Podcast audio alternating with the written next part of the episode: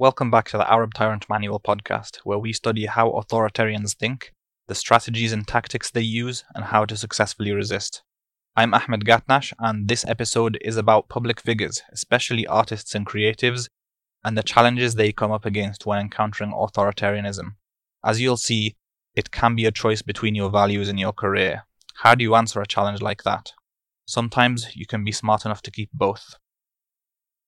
The discussion was recorded on the fringes of the Oslo Freedom Forum in May, so there'll be an endnote where I talk about what's happened since, particularly in Hong Kong, as well as the reason for our long hiatus on the Arab Tyrant Manual.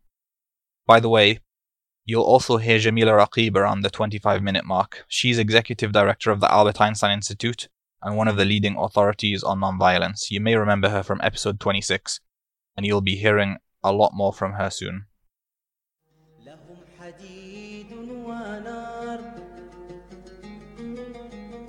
لهم حديد ونار وهم من القش أضعف Welcome back to the Arab Tyrant Manual podcast. I'm still at the Oslo Freedom Forum in Norway, and today I'm joined by two really inspiring public figures and artists. One is Denise Ho, and the other is Amr Waked. And Hong Kong and Egypt are two really fascinating countries which have had very differing experiences with authoritarianism. So I'd like to just get a quick summary from each of you about what's going on in your country for the people who are new to it. Yes, so Hong Kong has been a British colony since uh, 100 years ago. And in 84, we had a joint declaration signed between the Chinese government and the British government, which promised Hong Kong back to China in 1997. Because we were a very free and autonomous city as a British colony. And so since the return, we were promised the one country, two systems model, which meant Hong Kong would be autonomous within China.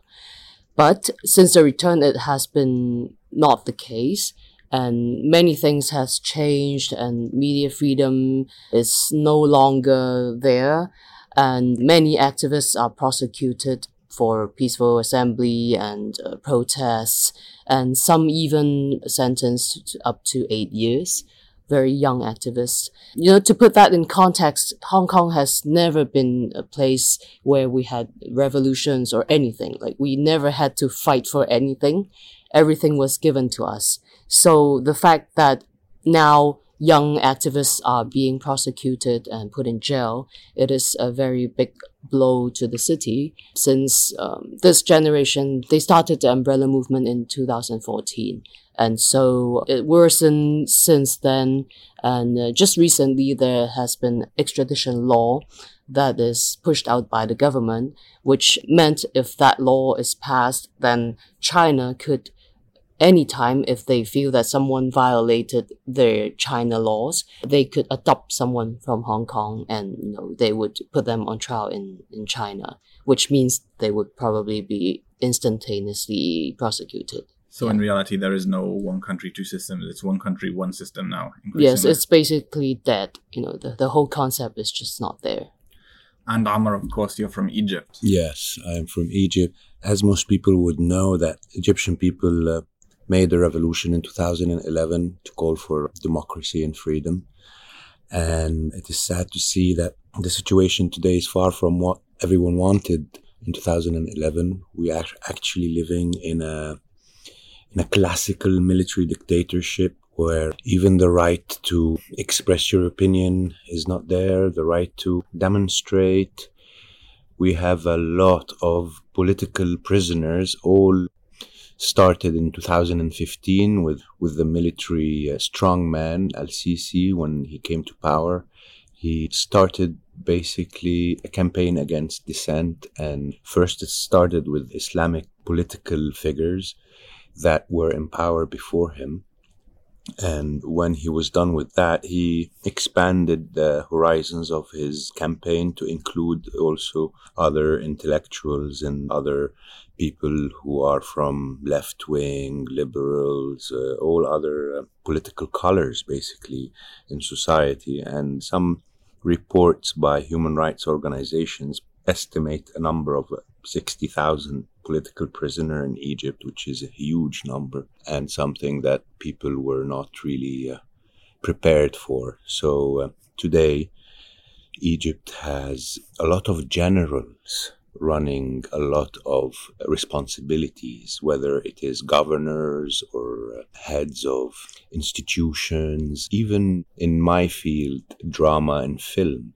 They have basically taken over all the companies of production and, and, and distribution, and they are the ones censoring and allowing, and even they're starting to write censorship doctrines and what should be produced in drama and what should not be produced in drama. They are centralizing everything as if media and art has become propaganda arm for the military rule.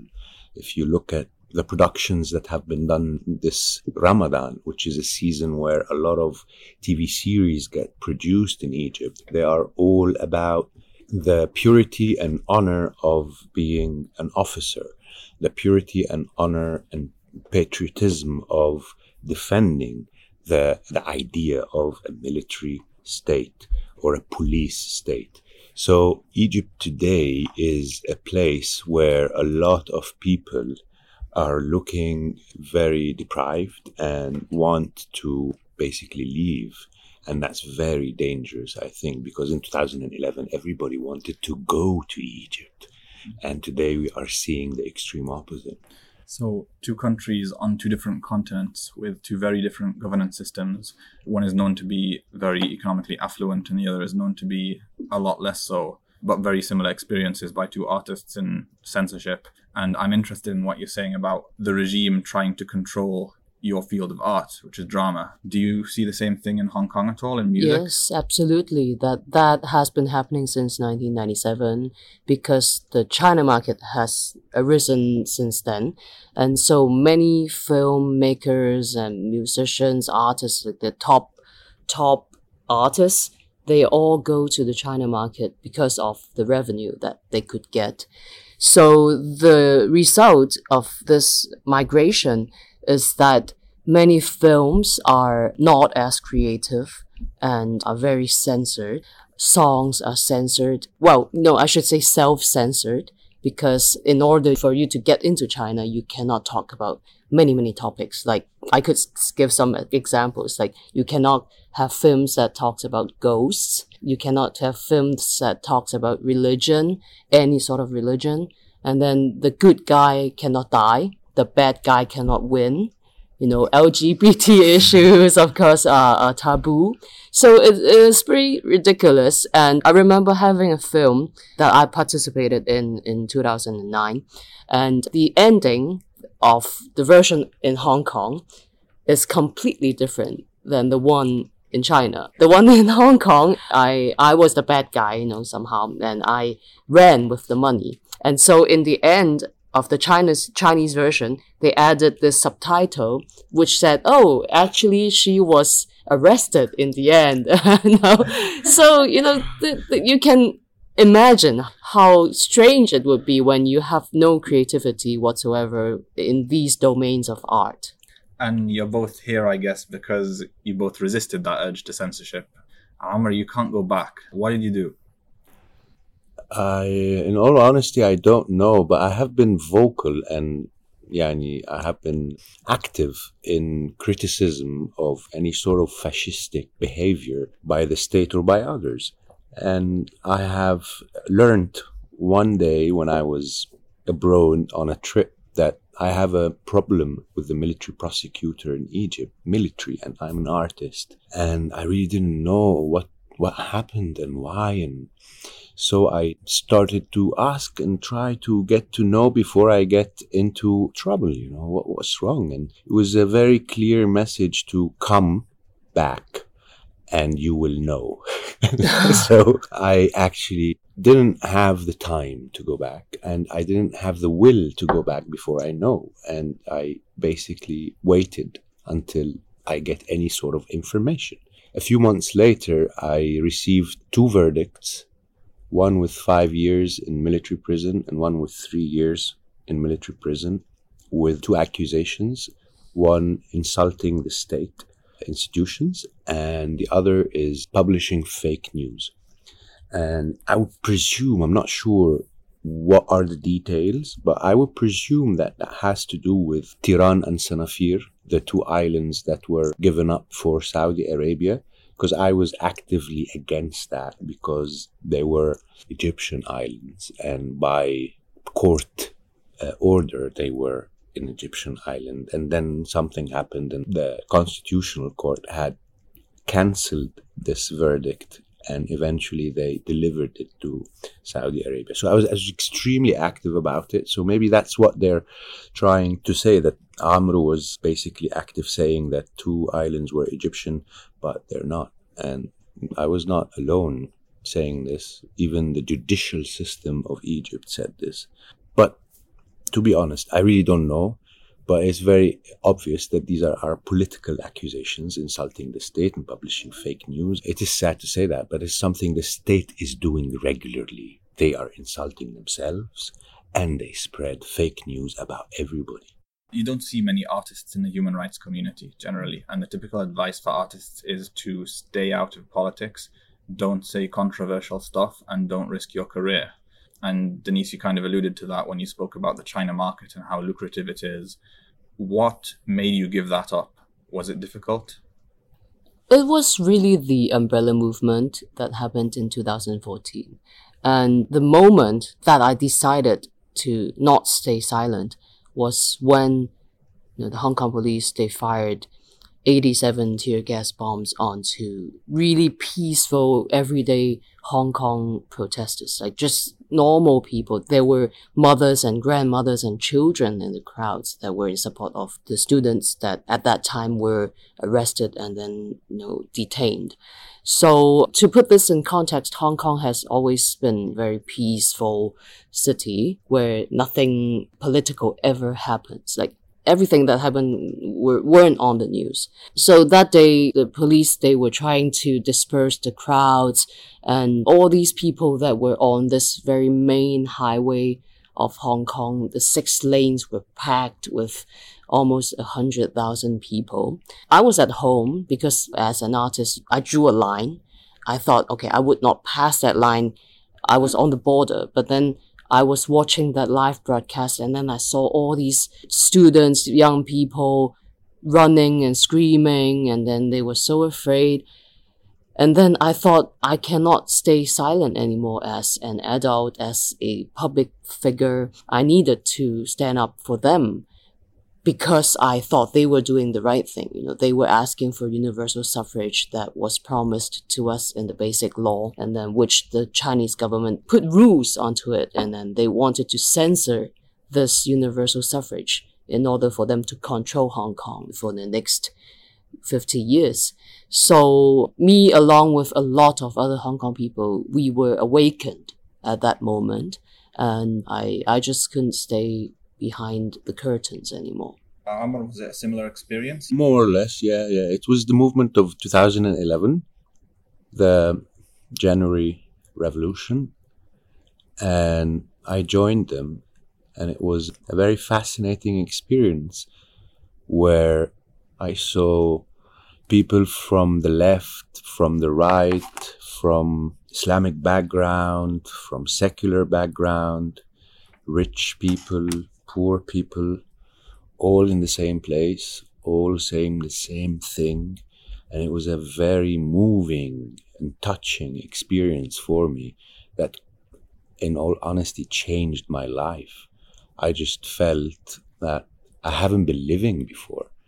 And I decided that this is my master in, in my career and in my life, this energy and this moment that we have to, as artists, embrace it.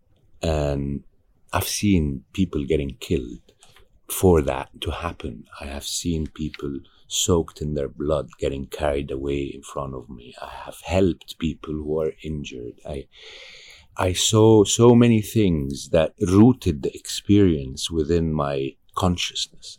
And after that, I just couldn't take it out. I just woke up and slept every day and every night thinking of that very moment and of my responsibility towards the people that have been injured, that have died, that have lost their loved ones.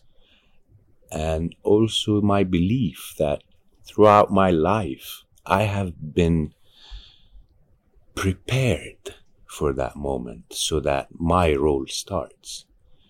I have a following, and these following, I am not going to influence them into pettiness and weakness. I am going to influence them into what matters and into being strong. And this is what I came out with the experience of January 2011 and I started. I first thing I did, I produced a film about the torture of the security forces, and it was a true story. It was the story of the brother of the director. He was captured by the police and tortured regularly, and then eventually they released him and told him, "We're sorry, uh, it was a." a mix up in your name and sorry it's the price we all have to pay to protect egypt and they just patted on his shoulder and let him go they didn't even accuse him of anything. And seeing this man telling his story was extremely moving enough that we had to make a movie about it. And that movie actually opened in Venice International Film Festival. We were happy because we knew how to spread the story and the guy's suffering became a good example of what we need to do. And ever since then, I have been accused of so many things. For a few years, I've been attacked. I have been called things that I'm not. I have been accused of being things which are very distant from who I am. And that never stopped me ever. And eventually, they did this with the military court. And I really don't understand their strategy because I, I'm not going to stop that's not going to stop me. Uh, eventually, they will stop. I am sure of that. Other artists and performers have chosen other paths. Some of them have chosen to remain silent, and others have chosen to actively participate in legitimizing the authorities and making it more palpable to the public. What's your perspective on those people? Because you both had an earlier career because you before you became political and I'm sure you both know some of those people personally and professionally. Does it anger you? Does it frustrate you? Do you understand and allow them to, you know, do what they must? Well, you know, in Hong Kong, most of the celebrities they just choose to stay neutral. Well, for me, there is no neutral. You know, as long as you don't speak up, then you are authorizing, you know, some of the things that are happening. And I have many friends who have stayed away from me since the umbrella movement. And you know, for a time being, that was really heartbreaking for me because those were very close friends and they just chose to, you know, keep their distance, especially in public. And then sometimes when you are in public events and then you see them and, you know, they, they would say hi, but then they would not want to take a photo with you, which is is very different from what it was before. And the thing that breaks my heart is that they're just so in their own spaces and they don't really know what is happening to the society, which later on I tried to get into their perspective and I got out of my anger and frustration. And of course, there are those who are pro Beijing camp and they would do loads of things that I can't really understand. But then I think everyone has their own burdens or their own reasons. So if I were to get into that frustration, I, I think that would have eaten me up. So I chose to just do my thing and then try to do it in a softer way so that they wouldn't be so reluctant by it and then for me, the music and the arts, it's is the the softer weapon, but it is very strong inside, and it could get through to those people who are very reluctant to the harsher politics. So for, for the two years following the umbrella movement, many people asked me if I wanted to go into politics, if I wanted to get into the legislative council. And I actually, you know, for, for some time, I really thought about it and then I contemplated the idea. But in the end, I chose to remain as the singer, celebrity person, because I think this is where we lack the voices and so by using the music to do it, I think it, it is uh, something that we desperately need in Hong Kong. More or less the same. I don't like to judge in general. I don't have the information to make a good judgment upon the behavior of other people, except I discriminate between a person or an artist who chose to be silent and an artist who chose to condone atrocities and defend them and find excuses for them. These are two different behaviors, and I think there is no information that will make me accept the artist that condones and supports and finds excuses for atrocities and for the abuse of power. Ever since I received the verdict, I haven't had one actor, friend, or colleague that even called me to see how am I doing and how am I gonna deal with this. There are two explanations for that. Some of them probably think I deserve it, and some others are very scared to associate with me because the minute they actually call it is registered on their account and on their phone that they have called and tried to reach me. So that might bring them questions or put them in a situation where they're vulnerable. So I personally prefer not to judge people, but I judge behavior. I judge the outcome of what you have done to society. Now you have a person who's abusing people, if you defend this person, then I don't care about your reasons. This is not a difference of opinion. There is the right of expression and the right of thought and the right of opinion. And that does not include difference of opinion on justice. Because I've been accused of double standards you say uh, freedom of speech and freedom of opinion. Yes, this is on things that are not already established to be crimes. You cannot have a difference in opinion about killer. You know what I mean? He's a killer. He's a guy that kills and tortures people. And whether this is acceptable or not, that's the difference between normal human being and a criminal it is not a difference in opinion. It's a difference in ethics. It's a difference in values. And there are artists that have no ethics or values. And these artists, I am ashamed of them. And I have no respect for them. But other artists that are in different shoes and chose to not speak, we don't know their stories. And they haven't done the behavior that you should call it shameful. You've both chosen to convey values through your art and send messages through art. And I'm wondering whether you think that is underestimated by activists as a tool of change. Generally, when people think activism or uh, resisting oppression, they think street protests, they think being loud, being uncooperative. They don't often think creativity and building something to send a message Yes, totally. There were opinions during the umbrella movement that art is useless. It came from very frustrated younger activists because at that time uh, during the, the movement there were a few different camps. The one in Harcourt Road, it was filled with creativity. There were so many expressions of thought that we never saw in Hong Kong ever before Like there were so many like sculptures, projections, there were movie showings, and then there were self-organized recycling systems because we don't have recycling systems in Hong Kong.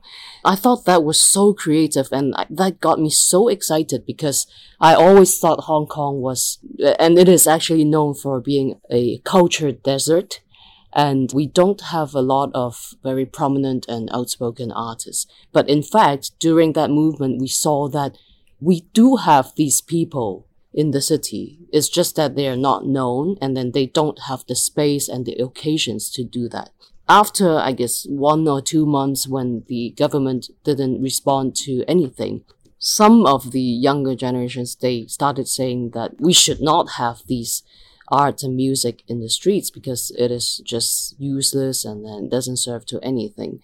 So there were a lot of arguments. And for me, it is saddening because Hong Kong is a city where we are educated to just be very goal driven. We have to be successful economically, and then we just don't do anything apart from being famous and rich. But then we saw this flexibility and the creativity during the movement, and then we lost it after the movement ended. For me, it is because I'm based on my imagination and creativity that I could survive after the movement after I was banned from China and I lost all sponsorships and the support of brands and businesses because I could create my own system. And that was why I still have my concerts and my art going on. And it was because of this kind of flexibility that the Chinese government could not shut me down.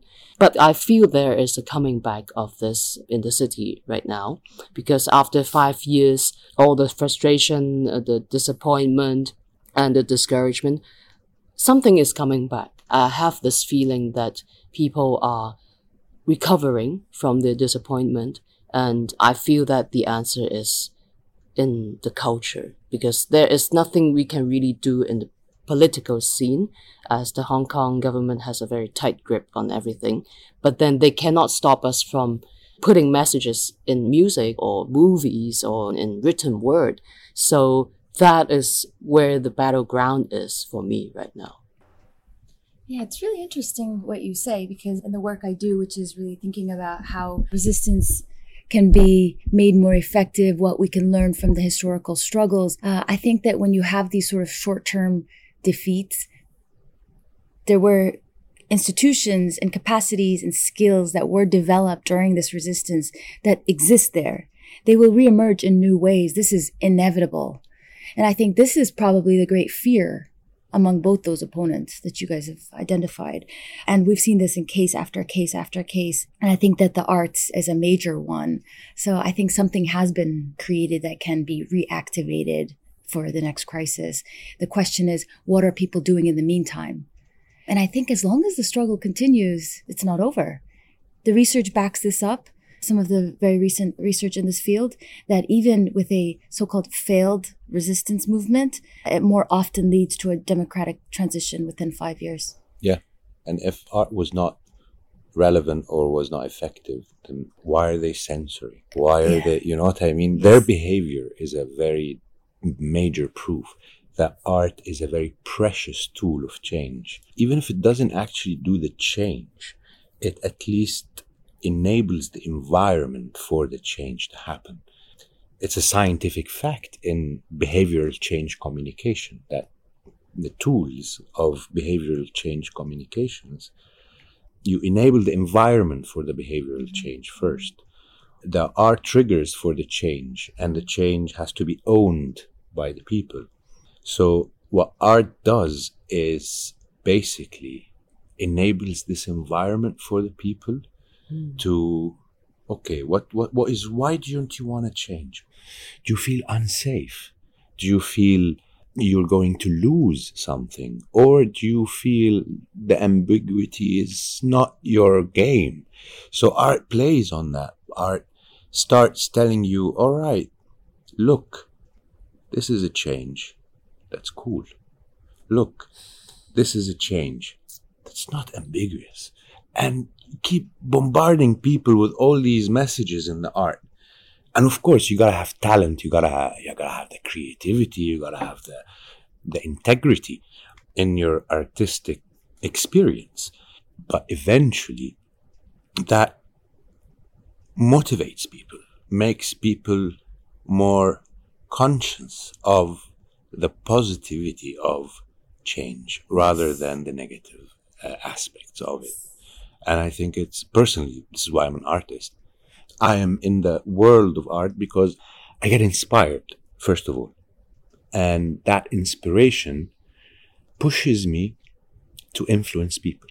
Whether you want to give them a good song or you want to show them a good movie or a good painting, it's all you are making people think, making people take a decision later on their own. Mm-hmm. Art doesn't decide. It doesn't do the change. No, people do the change. It empowers that. Yes, and every everyone who watches the movie or listens to the song goes home and puts his head on the pillow and starts thinking, ah, singing the song before he sleeps, or thinking of that scene and what this scene implies in his life, and what if he was the hero of that scene, and that in itself creates a possibility for the change that is safer and more aware.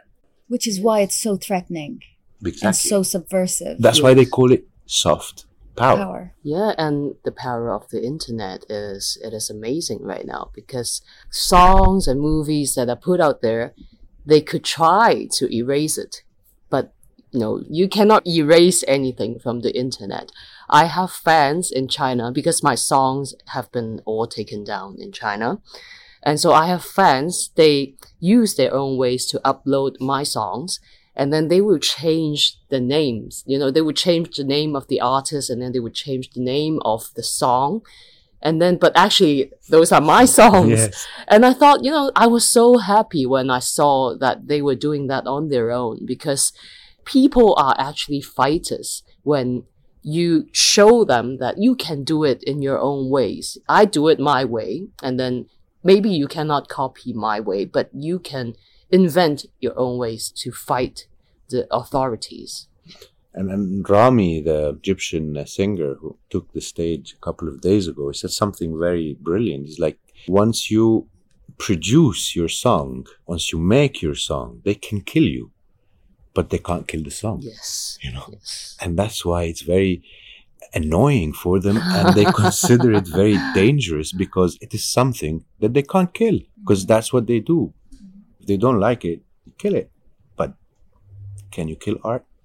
And you can also can't kill what it's intended to produce, which is unity and vision and imagination, possibilities Yeah. and resistance. Because if repression and killings are meant to make you stop what you're doing, then actually this backfires, right? Yeah. It doesn't work anymore, No? Yeah. And the more you attack it, the more you lose people. of course. And that's Mhm. why in Egypt, they were a bit smart. They bought everybody out.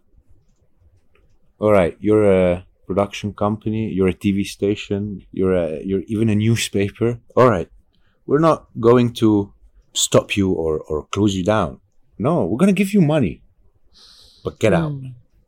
And eventually, they bought all of the television stations in Egypt are owned either by the government or by the intelligence companies. Yeah. They're all Yeah. affiliated by the government today. That was not the case five years ago.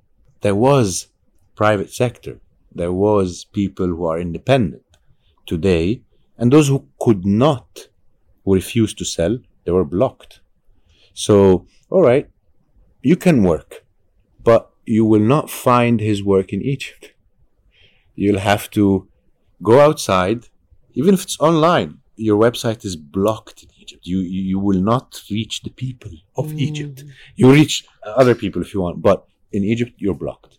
Yeah, it's exactly the same thing that's happening in Hong Kong. We have eight major newspapers.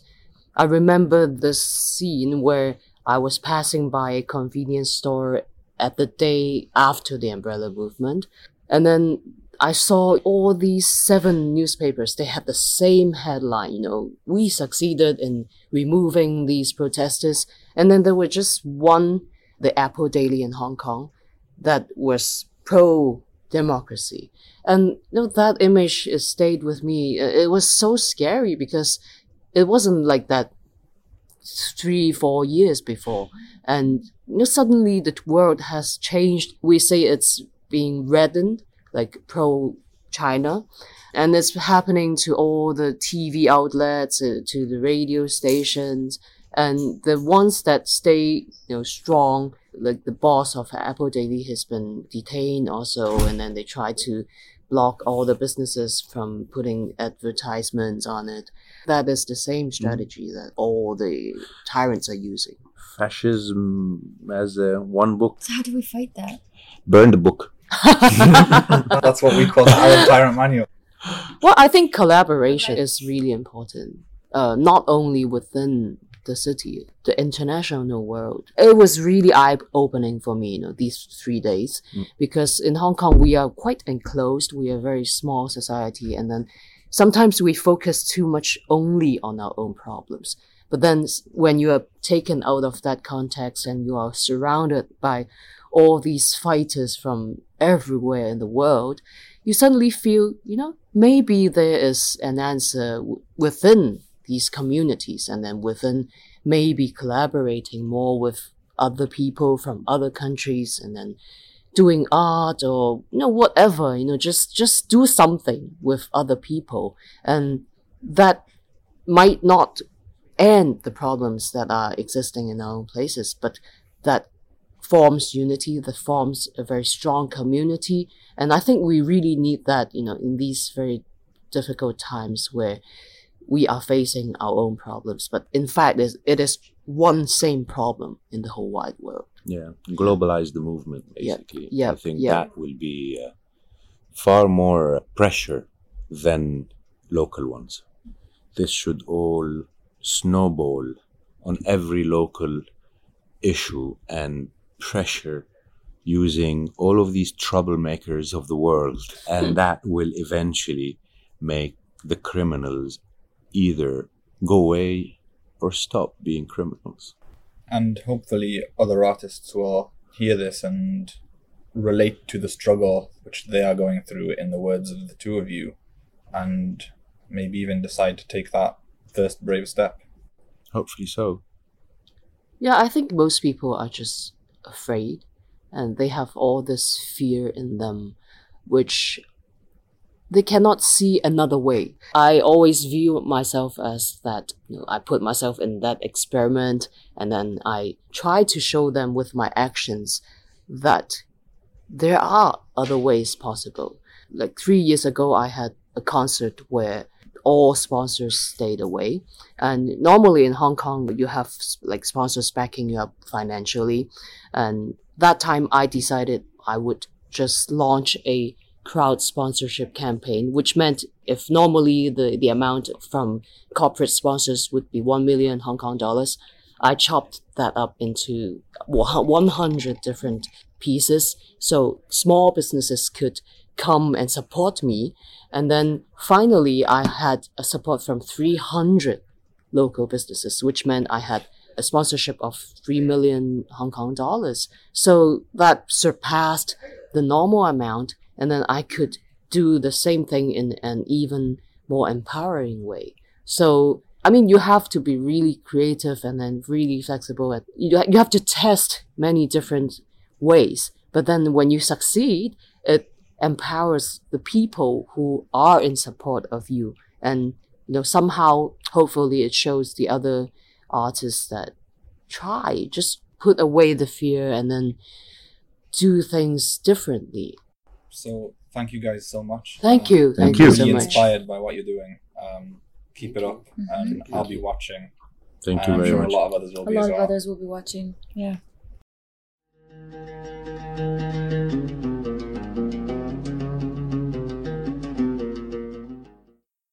One of the reasons the Oslo Freedom Forum is such an amazing place is the convergence of so many figures from different walks of life, from activism to technology to politics. It's something of a stereotype that big time artists and creatives are hardcore apolitical, but naturally, where else would you find the exception than at the OFF? It's so heartening to see, and I hope to see more of it in the months and years to come. And we don't demand that every artist immediately commit career suicide, or even actual suicide, by throwing themselves headfirst at the nearest brutal government, but speak to engaged activists even behind the scene, and you'll be surprised at what you can do. And we have another episode planned on when philanthropic and activist stunts by celebrities go very wrong out of ignorance. So there's that to look forward to. As for Hong Kong, the current wave of unrest began in late March, but since this episode was recorded, it has escalated dramatically. Nobody expected that they'd manage to sustain over three months of continuous resistance, and in the face of a belligerent government puppeteered by China, they've been courageous and incredibly creative. Be sure to follow Denise on Twitter and others, especially if you're not aware of what's going on. Amr and Denise touched on creativity in adapting to new business models in order to make yourself more resilient and prevent your livelihood from being cut off by authorities, which brings me to the reason for our absence over the last few months. As you know, at Kawakibi Foundation, we've been working on some incredibly sensitive investigations over the last year relating to the Gulf monarchies and their oppression, in particular the repressive insanity of Saudi Crown Prince Mohammed bin Salman. This resulted in a warning via the CIA that we're targets. We're a small and independent team, and we're pretty proud that we punch well above our weight class. Our main source of funding right now is our audience via Patreon, and if a small volunteer led team with just over a hundred backers is managing to threaten the most powerful dictators on earth into wanting to kill us, we're doing something right. That said, our capacity is incredibly limited. We have to pick and choose which projects and campaigns to work on and which battles to fight. Sometimes we can't maintain the Arab Tyrant Manual podcast and the website at the same time. With your support, though, we can scale up our capacity and publish more regularly. So please go to patreon.com slash kawakibi to make a difference. The link is in the podcast description. Thanks to Khulud and Sana for editing, and to our existing Patreon backers for the equipment and software we use to produce this. I'm Ahmed Gatnash, and this is the Arab Tyrant Manual podcast, a project of Kawakibi Foundation.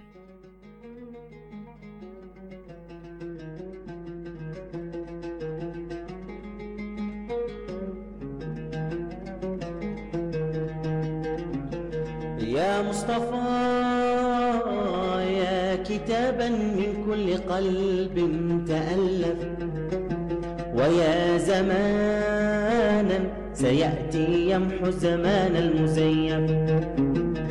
يا مصطفى يا كتابا من كل قلب تألف ويا زمانا سيأتي يمحو الزمان المزيف.